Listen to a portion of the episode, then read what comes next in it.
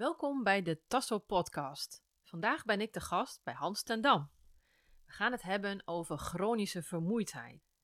Ik ga het gesprek aan met Hans ten Dam en ja, ik, Hans, ik ben heel erg benieuwd eh, wat je ons kunt vertellen over chronische vermoeidheid. Ik zou er niet aan beginnen. Dat lijkt me goed voornemen. Maar dit zijn ook typisch dingen, daar begin je niet aan. Dat overkomt je. Het is niet zo dat je een dag, op een dag wakker wordt en denkt: Oh mijn god, ik ben chronisch vermoeid. Chronisch wil zeggen, er zit geen duidelijk begin en er zit geen duidelijk eind aan. Dat betekent dat vaak, niet altijd, het ook niet helemaal duidelijk is hoe het nou komt, waar het aan ligt. Laten we aannemen dat je al op jonge leeftijd, je hebt net je eerste baan, die moet je eraan geven, want je moeder heeft een uh, slepende ziekte gekregen en daar moet je voor gaan zorgen. En dat heeft 25 jaar geduurd. Nou, dat je daar moe van wordt, dat noem je ook geen chronische vermoeidheid. Maar het zou kunnen zijn dat dat maar twee jaar geduurd heeft, maar dat sindsdien dat overbelaste moeiegevoel nooit weggegaan. Er zijn dus een aantal dingen die op elkaar lijken, in elkaar kunnen overgaan, soms misschien zelfs dezelfde oorzaken hebben, maar die toch heel anders uitwerken. Chronische vermoeidheid is één ding, een ander ding is depressie, of nog erger apathie. Het zijn dus dingen, ik noem dat hangovers. Ik, dat is het onderscheid met een trauma. Een trauma is iets dat gebeurt. Een trauma is een wond. Het is een pijnlijke ervaring. En na die ervaring die zo pijnlijk was en zo diep invrat, ben je nooit meer de oude geworden. Of het heeft heel lang geduurd voordat je de oude werd. Maar bij chronische vermoeidheid en dergelijke andere hangovers is er vaak geen duidelijk begin en het ziet ernaar uit dat er ook geen eind aan komt. Op zich is het depressief zijn voldoende om depressief van te worden. En op zich kan je van chronische vermoeidheid chronisch moe worden. Ja. Wat ik daarmee bedoel is, je komt in een soort toestand terecht waar je in blijft zitten. Bij chronische vermoeidheid is het dus zo,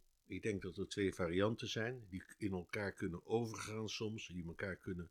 Een soort constante spanning. Ik ben altijd moe omdat ik eigenlijk altijd een beetje gespannen ben. Of een soort constant zwak. Ik kan me tot niks zetten. En bij het idee dat ik iets moet gaan doen, word ik bij spreken al moe. Dus in het tweede geval is er constant te weinig energie, om het zo maar eens te zeggen. En in het eerste geval is die energie er wel, maar die staat constant, die, die zit vast, die komt niet in beweging. Het is heel vermoeiend om altijd moe te zijn. Als ik moe ben omdat ik hout gehakt heb, dan is het duidelijk waar de moeheid komt. En ik mag ook ervan uitgaan dat als ik een keer rust neem, als ik een nachtje slaap, heb ik misschien de volgende dag nog spierpijn. Als ik ze weinig gebruik te vieren. Maar na een dag, twee dagen is dat over. Ja, precies. Moeheid is natuurlijk geen probleem. Het probleem is dat er geen herstel optreedt. Nou, waarom herstel ik mij niet van inspanning? Dat zou een puur fysieke reden kunnen zijn. Het kan iets met mijn zenuwstelsel te maken hebben. Het kan iets met, een, uh, met hormonen te maken hebben. Een arts kan je daar veel meer over vertellen dan ik. Maar het kan dus ook mentale oorzaken hebben. Geestelijke oorzaken psychische oorzaken, hoe je het ook noemen wil. Er is ooit een Duitse psycholoog geweest, laat Amerikaans, Kurt Lewin, die zei: Er zijn twee soorten problemen in het leven: frustratie en conflict. En er zijn maar twee soorten frustraties en er zijn maar drie soorten conflicten. En alle menselijke problemen kan je in die vijf onderverdelen. Ik zal zo duidelijk maken wat dat te maken heeft met chronische vermoeidheid. De eerste vorm van frustratie is: Ik wil ergens heen wat ik graag wil. Maar ik kan er niet bij komen. Ik ben verliefd, maar die vrouw ziet mij niet zitten. Ik wil naar mijn familie in Tanzania terug, maar ik kan het onmogelijk betalen. Dat zijn dus frustraties. Ik wil iets en ik kan er niet bij komen. Elke dag ervan droom om de hoofdprijs in de loterij te winnen, dan is dat ook uiterst frustrerend, want elke dag zal ik ontdekken dat ik niet de hoofdprijs gewonnen heb. Het blijft frustrerend. De andere frustratie is, ik zit bij iets vast waar ik weg wil en ik kan niet weg. Ik ben niet verliefd op die fantastische man of vrouw daar, nee. Ik ben er met één zit ik vast waar ik uh, liever vanaf zou willen. En kan ik om allerlei redenen niet vanaf. Geld, kinderen. Dat zijn twee frustraties. Ik kan niet bij, bij iets, van, iets goeds komen of ik kan niet van iets slechts weg. En dan zijn er drie soorten conflicten. Het eerste conflict is, ik moet kiezen tussen twee fantastische dingen. Ik herinner me die man, die kon niet kiezen tussen twee vrouwen. Nou, wat een probleem. Ik bedoel, heel veel mensen zitten om een huisje te bijten. Die hebben niemand.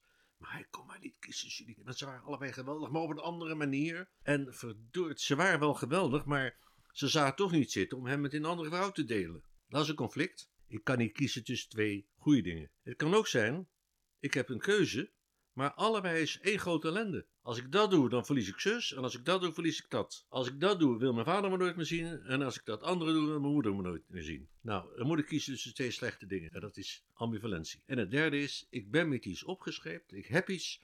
En het is zowel positief als negatief. Ook vaak andere mensen. Ik kan een fantastische baan krijgen. Er zit alles aan, maar niet in het land waar ik wil zitten. In dat land heb ik een bloedhekel aan. Twee frustraties, drie conflicten. Wat is het slechte nieuws? Die dingen kunnen heel lang duren zonder oplossing. Kijk, als ik moet kiezen tussen twee vrouwen, of als je moet kiezen tussen twee mannen, en je kan me niet kiezen, je kan me niet kiezen, je kan me niet kiezen. Op een gegeven moment loopt er één weg, of allebei. Daar komt dus een eind aan. Maar er zijn een heleboel dingen, daar komt eigenlijk nooit een eind aan.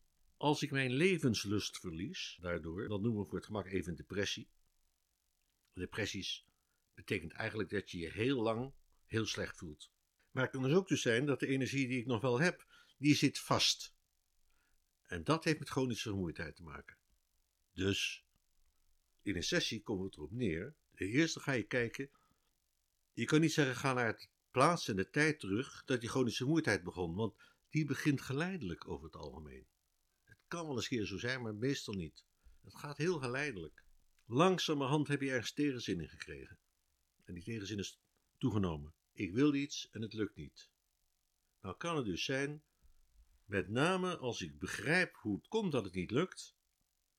Ik zeg, oh, als ik wil dat wel lukt, moet ik ze zo doen. Of, ik moet dit niet meer willen.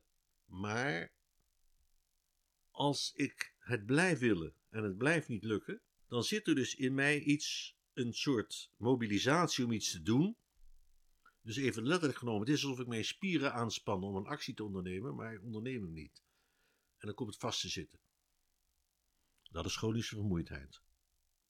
Dit verhaal is eigenlijk nog een stuk ingewikkelder, althans er zijn meer mogelijkheden die een rol kunnen spelen. Het kan dus zijn dat ik twee kanten in mezelf heb. De ene kant wil iets doen en de andere kant durft het niet, of wil eigenlijk iets anders.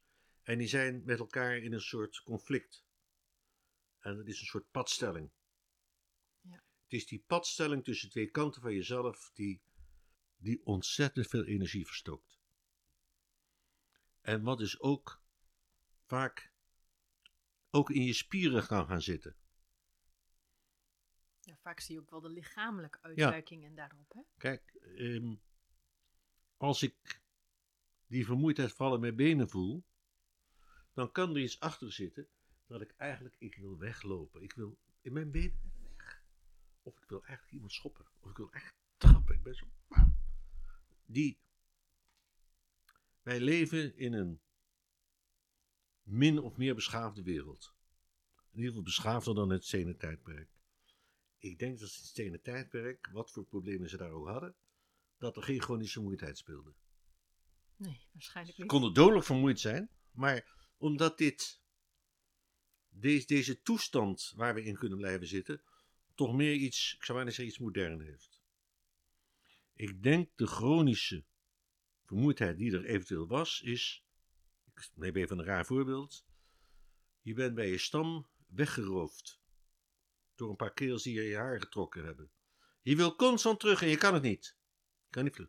Nou, daar gaat spanning in zitten. En ik denk dus dat, hoewel het veel minder een rol speelde dan hier, dat daar ook wel chronische vermoeidheid een rol gespeeld heeft.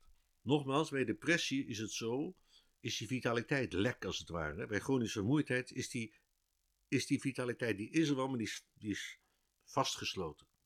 Dat wil dus zeggen dat je bij chronische vermoeidheid altijd naar twee polen moet kijken. Wat wil iemand eigenlijk en wat houdt het eigenlijk tegen? Ja. Nou, wat dingen tegenhoudt, is bijvoorbeeld angst. Dat kan zijn angst voor iemand, als ik wegloop, dan komt hij achter me aan en slaat me in mijn hersens in. Dat is angst. Kan om voorkomen terecht zijn, die angst. Hè? Daar hebben we helemaal geen oordeel over. Het kan ook zijn, iets wat ik niemand aanraad, schuldgevoel. Kijk, schaamte en schuld, dat zijn hele menselijke emoties. Het zijn niet alleen emoties, het zijn ook een soort oordelen die we over onszelf hebben. En mensen die geen schaamte en geen schuld kennen, dat noemen we psychopaten. Ja, dat wil je ook niet meteen. Maar Schaamte en schuld zijn reacties om daar iets mee te doen. Maar als we er niks mee kunnen doen, en ze zijn blijvend, dan verzieken ze ons leven. Dus zeker niet alle chronische vermoeidheid heeft schuld, maar ik denk dat dat een van de thema's is die vaak een rol speelt. Ja, dat zijn echt wel hele grote thema's. En dat geldt ook voor angst, ook voor schuldgevoel. Ja. ja. Daar spelen nog andere dingen een rol. Dat maakt het misschien wat ingewikkelder, maar ook wat weer wat duidelijker. Als ik heel lang ervaren heb dat ik iets niet kan, dan heb ik een bepaald zelfbeeld. Onkunde, onvermogen, zwakte, of misschien nog erger, ik verdien het niet dat het goed met mij gaat. Dan kan je ook naar, niet naar een resttherapeut toe, want je verdient niet echt dat het opgelost wordt. En een deel van jezelf komt daar toch in opstand tegen. Nou, en die opstand, die twee dingen in jezelf, die verstookt die energie. En dat is denk ik de voornaamste redenen van chronische vermoeidheid. Het is eigenlijk een soort van zelfsabotage. Ja. Of het ene deel saboteert het andere deel. Ja. Nou. Nou kan het dus zijn, om het nog ingewikkelder te maken, dat jij zoals je eigenlijk bent, echt dat wil. Maar de stem van je vader of je moeder, ook al zijn die goede mensen misschien al dood, die is zo sterk in je, dat mag niet, of dat hoort niet, of dat verdien je niet, of dat kan niet. Dat kan gewoon niet, kan gewoon niet. Dat soort negatieve programma's. Dus bij chronische vermoeidheid is het eerste wat je merkt, is natuurlijk de beperking. Maar de andere kant is de drang om er toch iets te doen. Want als die drang er niet is, nogmaals, dan kom je in depressie of apathie terecht. Dat is een ander. Dan ervaar je het probleem op een andere manier. Je moet er tot op zekere hoogte ook anders mee omgaan. Maar voor regressie maakt dat niet zo gek veel uit, want je wil uitvinden wat het eigenlijke krachtenveld is. En dat vind je over het algemeen uit door naar de oorzaak terug te gaan. En als het over chronische dingen gaat, kijk, ik kan niet zeggen, ga terug naar een plaats en tijd die je voor het eerst moe was. Want dat is heel geleidelijk gegroeid. En, en een keer moe zijn, dat is helemaal geen punt. Dus je kan beter gaan. Ga naar de plaats en tijd dat je voor het eerst besefte dat je chronisch moe was. Of je krijgt nu de indruk van de situatie waar je ooit geweest bent, waar je die chronische moeheid het diepste hebt gevoeld. Ik was 23 en ik besefte, ik kan nooit doen in mijn leven wat ik wil. Dat kunnen we dan. En nou is het zo dus typisch met dit soort chronische dingen, met dit soort hangovers, dat een regressie naar de oorsprong is niet zonder meer bevrijdend. Je moet wat andere dingen doen, dat noemen wij energetisch werken. Dat, dan moet je behoorlijk sterk in het lichaam ook gaan zitten. Uh, ik vind dat voor deze podcast te ver. Maar er is, het is dus mogelijk dat je een compleet helder inzicht krijgt in de oorzaken van je vermoeidheid. En nogmaals, het belangrijkste is om de twee polen te zien. De pool die het tegenhoudt en de pool die er toch energie in blijft pompen. Ja, eigenlijk de oorzaken waar, uh, waar Ja. dit uit voortvloeit. En dan kan het dus zijn dat je merkt, wat energie pompt, dat is eigenlijk iets verkeerds. Of iets vals. Of dat is een kopie van, van mijn oom. Of van mijn grootvader. Of, en eigenlijk wil ik dat niet. Of eigenlijk wil ik dat, maar ergens anders zit de blokkade. Kan het zijn dat ik ontdek, er zijn twee kanten van mij, en die zijn allebei ongeveer even sterk, en die zijn tegen elkaar in. Dan kan ik teruggaan naar de oorsprong van het ene, teruggaan naar de oorsprong van het andere, en dan kan je met regressie wel een aantal dingen verhelderen. Overigens, wat er dan moet gebeuren uiteindelijk, is een innerlijke beslissing, die niet alleen maar regressie is natuurlijk. Nee, dat gaat natuurlijk veel verder. En als iemand niet wil kiezen, kijk, het is natuurlijk ook zo, chronische vermoeidheid is verschrikkelijk. Wens je niemand toe. Maar het heeft zijn voordelen zoals alles. Bijvoorbeeld, ik hoef geen baan te zoeken. Of ik kan een heleboel verzoeken om hulp naast me neerleggen, want ik kan niet helpen, want ik ben chronisch vermoeid. Beetje oppervlakkige voorbeelden die ik geef, maar dat soort dingen kunnen allemaal een rol spelen. Is het mogelijk om daar met regressie uit te komen? Ja, maar nogmaals, dan is het niet alleen puur regressie. Het is niet de herbeleving. De herbeleving kan je compleet verhelderen. Oh, daar komt het vandaan, zo is het gekomen, zo blijft het. Maar wat ik nu ga doen, dan moet je wat anders, moet je andere dingen. Wij noemen dat energiewerk. We noemen dat personificatie. En ik laat ik een voorbeeld van personificatie noemen. Ik wil wat van mijn leven maken, hoeveel dat me dat ook gaat kosten. En hou me in godsnaam uit de wind. Ik wil al die moeilijkheden niet. Ik wil rust aan mijn kop. Kan je je voorstellen, je zit in je kamer, van je eigen huis. De deur gaat langzaam open. En dat deel van jou, die ondanks alles verder wil gaan, komt nu binnen. Het kan een symbolische figuur zijn, het kan een familielid zijn, het kan jezelf zijn in een bepaalde stemming. Oké, dan praten we mee. Laten we het andere deel binnenkomen. Nogmaals, je kan uitvinden dat beide delen delen van jezelf zijn. Het kan ook zijn dat een van die delen een kopie van een ander is. Een invloed van een ander of wat dan ook. Je kan die twee met elkaar laten communiceren. Bij wijze van spreken, als je niet naar elkaar willen luisteren, je moet met de koppen tegen elkaar slaan en, en naar elkaar aankijken. Die twee kanten die moeten zichzelf, die moeten zichzelf accepteren en die moeten elkaar accepteren. Niet dat, ze, dat we elkaar leuk vinden, maar dat we zijn er. We moeten iets met elkaar. Bij energiewerk is het zo dat je die twee krachten, dus het opstandige deel bijvoorbeeld en het onderdrukkende deel, dat je die in jezelf voelt en dat je die ook lichamelijk gaat ervaren en daar wat mee gaat doen. Vergeleken met bijvoorbeeld regressies en ongevallen is dit allemaal ingewikkelder. Ja. En wat je als cliënt nodig hebt en als therapeut nodig hebt, is een beetje mazzel.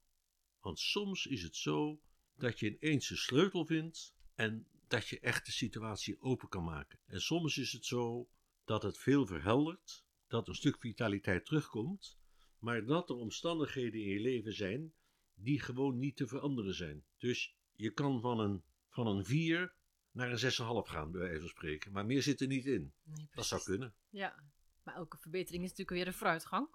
Ja, in principe gaan we voor een 8 of hoger, maar kan niet altijd. Overigens, een van de dingen die ik geleerd heb om mensen met dit soort problemen daarmee te werken, is wat is misschien het allerbelangrijkste in je leven waar je constant op moet letten? Dat is vitaliteit. Ja. Levenskracht, levenszin. Vitaliteit is iets als lichamelijk natuurlijk, vanzelfsprekend, maar het is ook emotioneel. Heb je zin in dingen? Vind je dingen leuk? Voel je uit? En het is mentaal. Als je vitaliteit eronder doorgaat, dan is een van de toestanden waar je in terecht kan komen is de chronische vermoeidheid. Nogmaals, en de andere is depressie. En dan hebben we nog dingen als burn-out en dergelijke. Maar dat komt allemaal denk ik min of meer op hetzelfde. Overigens, dat terzijde, van alle verschillende psychiatrische diagnoses is er geen enkele die onafhankelijk is van de andere. Dat wil zeggen, als, ik, als je één probleem hebt in het scala, neemt de kans toe dat je ook andere problemen hebt. Ja.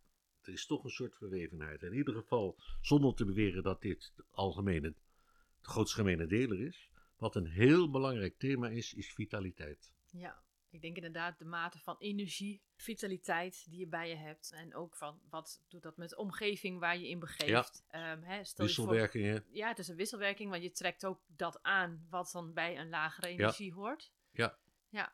En als jij inderdaad niet lekker in je vel zit, en dat is natuurlijk eigenlijk wel een van de ja, nummer één ziektes, denk ik, op dit moment. Ja, op het moment dat je gewoon niet, niet je fijn voelt of in een dip zit. Of, Over, eh, daar kan je dus wel altijd regressie. Ja, Je kan altijd gaan naar de plaats en de tijd dat je voor het eerst niet goed in je vel zat. ja, Het slechte nieuws is, dat kan bij de geboorte al zijn. oké. Ik wil niet zeggen dat dat.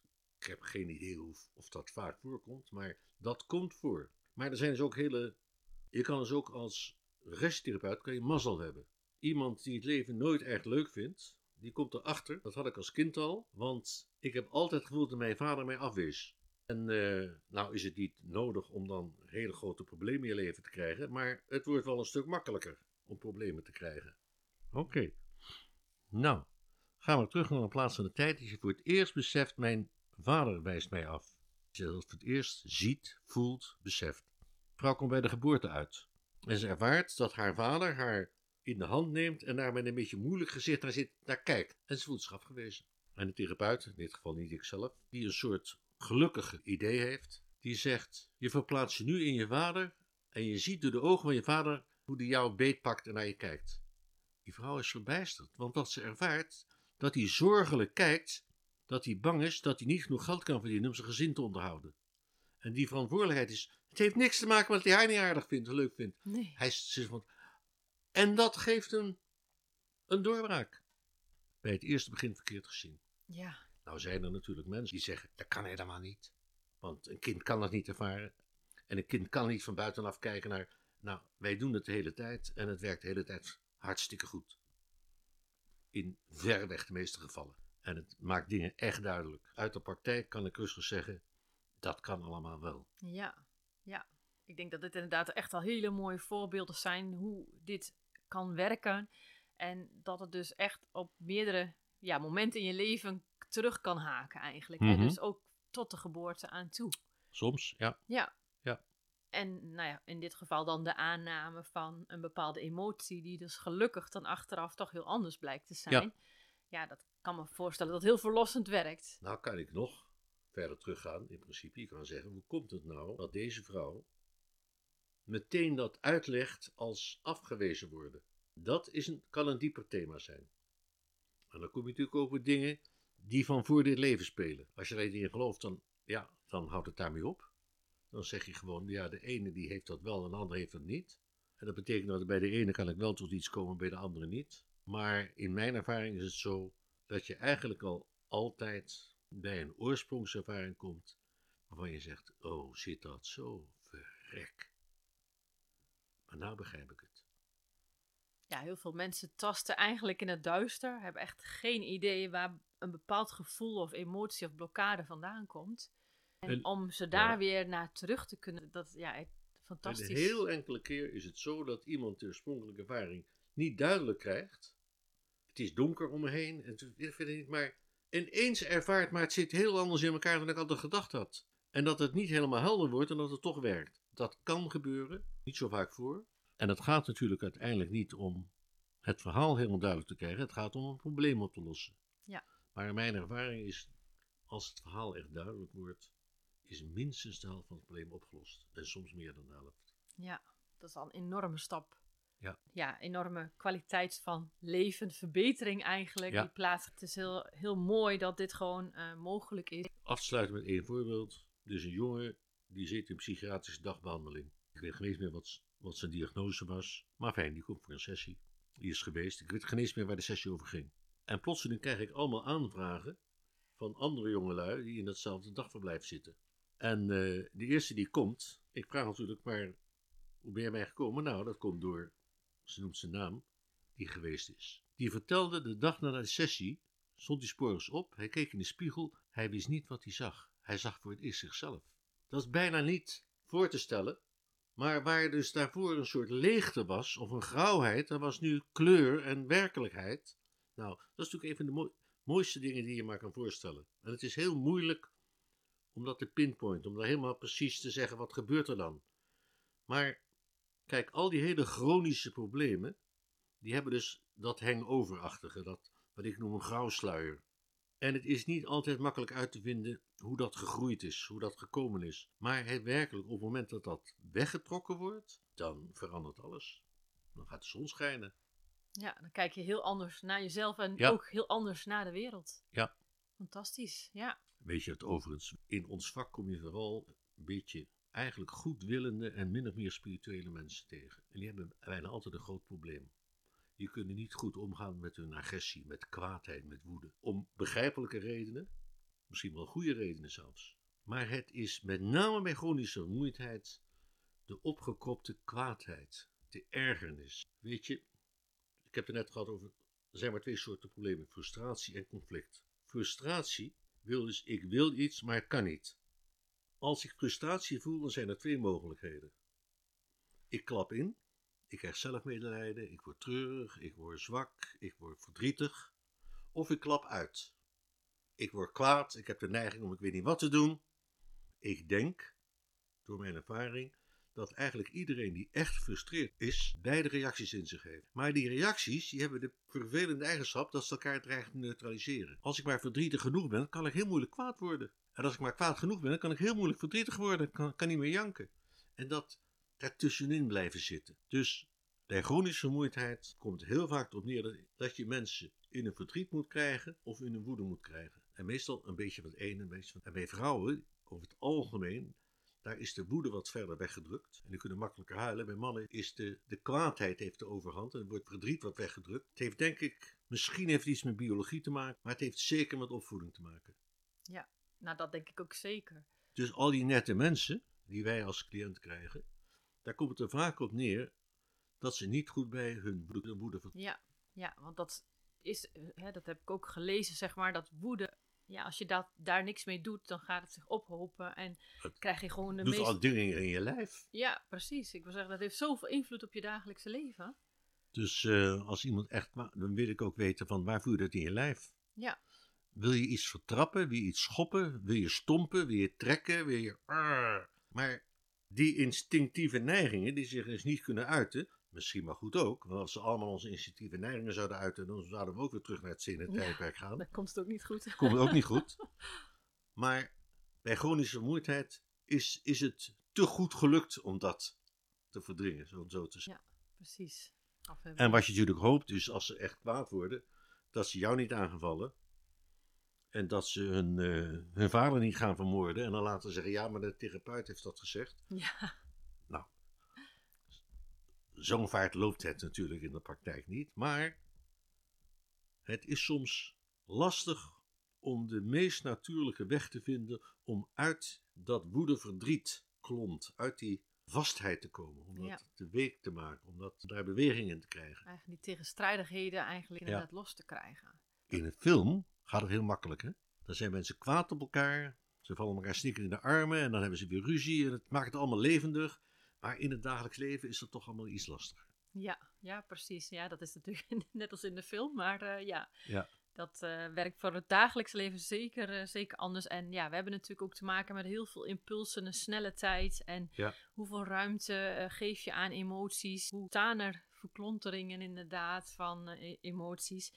Ja, het is natuurlijk prachtig om te horen hoe met een sessie eigenlijk eh, daar inzicht in wordt gegeven. Mhm. En dat er ook de ruimte mag zijn om dan dingen eh, los te laten. Overigens, Alfred Hitchcock zegt, zei...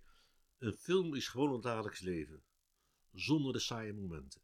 Ja, nou, dat is een hele mooie omschrijving, inderdaad. Nou, dit was echt een eh, heel, heel boeiend eh, gesprek over chronische vermoeidheid. Zijn er nog vragen? Dan horen we dat graag. eh, en hebben jullie nieuwe input voor een volgende podcast waar jullie graag naar willen luisteren? Dan horen we dat graag. Hans, heel erg bedankt voor dit mooie gesprek. En dat je ons mee wilde nemen in alle mooie praktijkvoorbeelden. Om ook echt aan te geven wat het dus in het dagelijkse leven kan doen. En naast deze eh, podcast eh, hebben we ook een link eh, waarmee je de mogelijkheid hebt om in contact te komen met alle regressietherapeuten die aangesloten zijn bij Tasso. En voor sessies kun je dus bij hun terecht. Heel erg bedankt. En jij ook bedankt.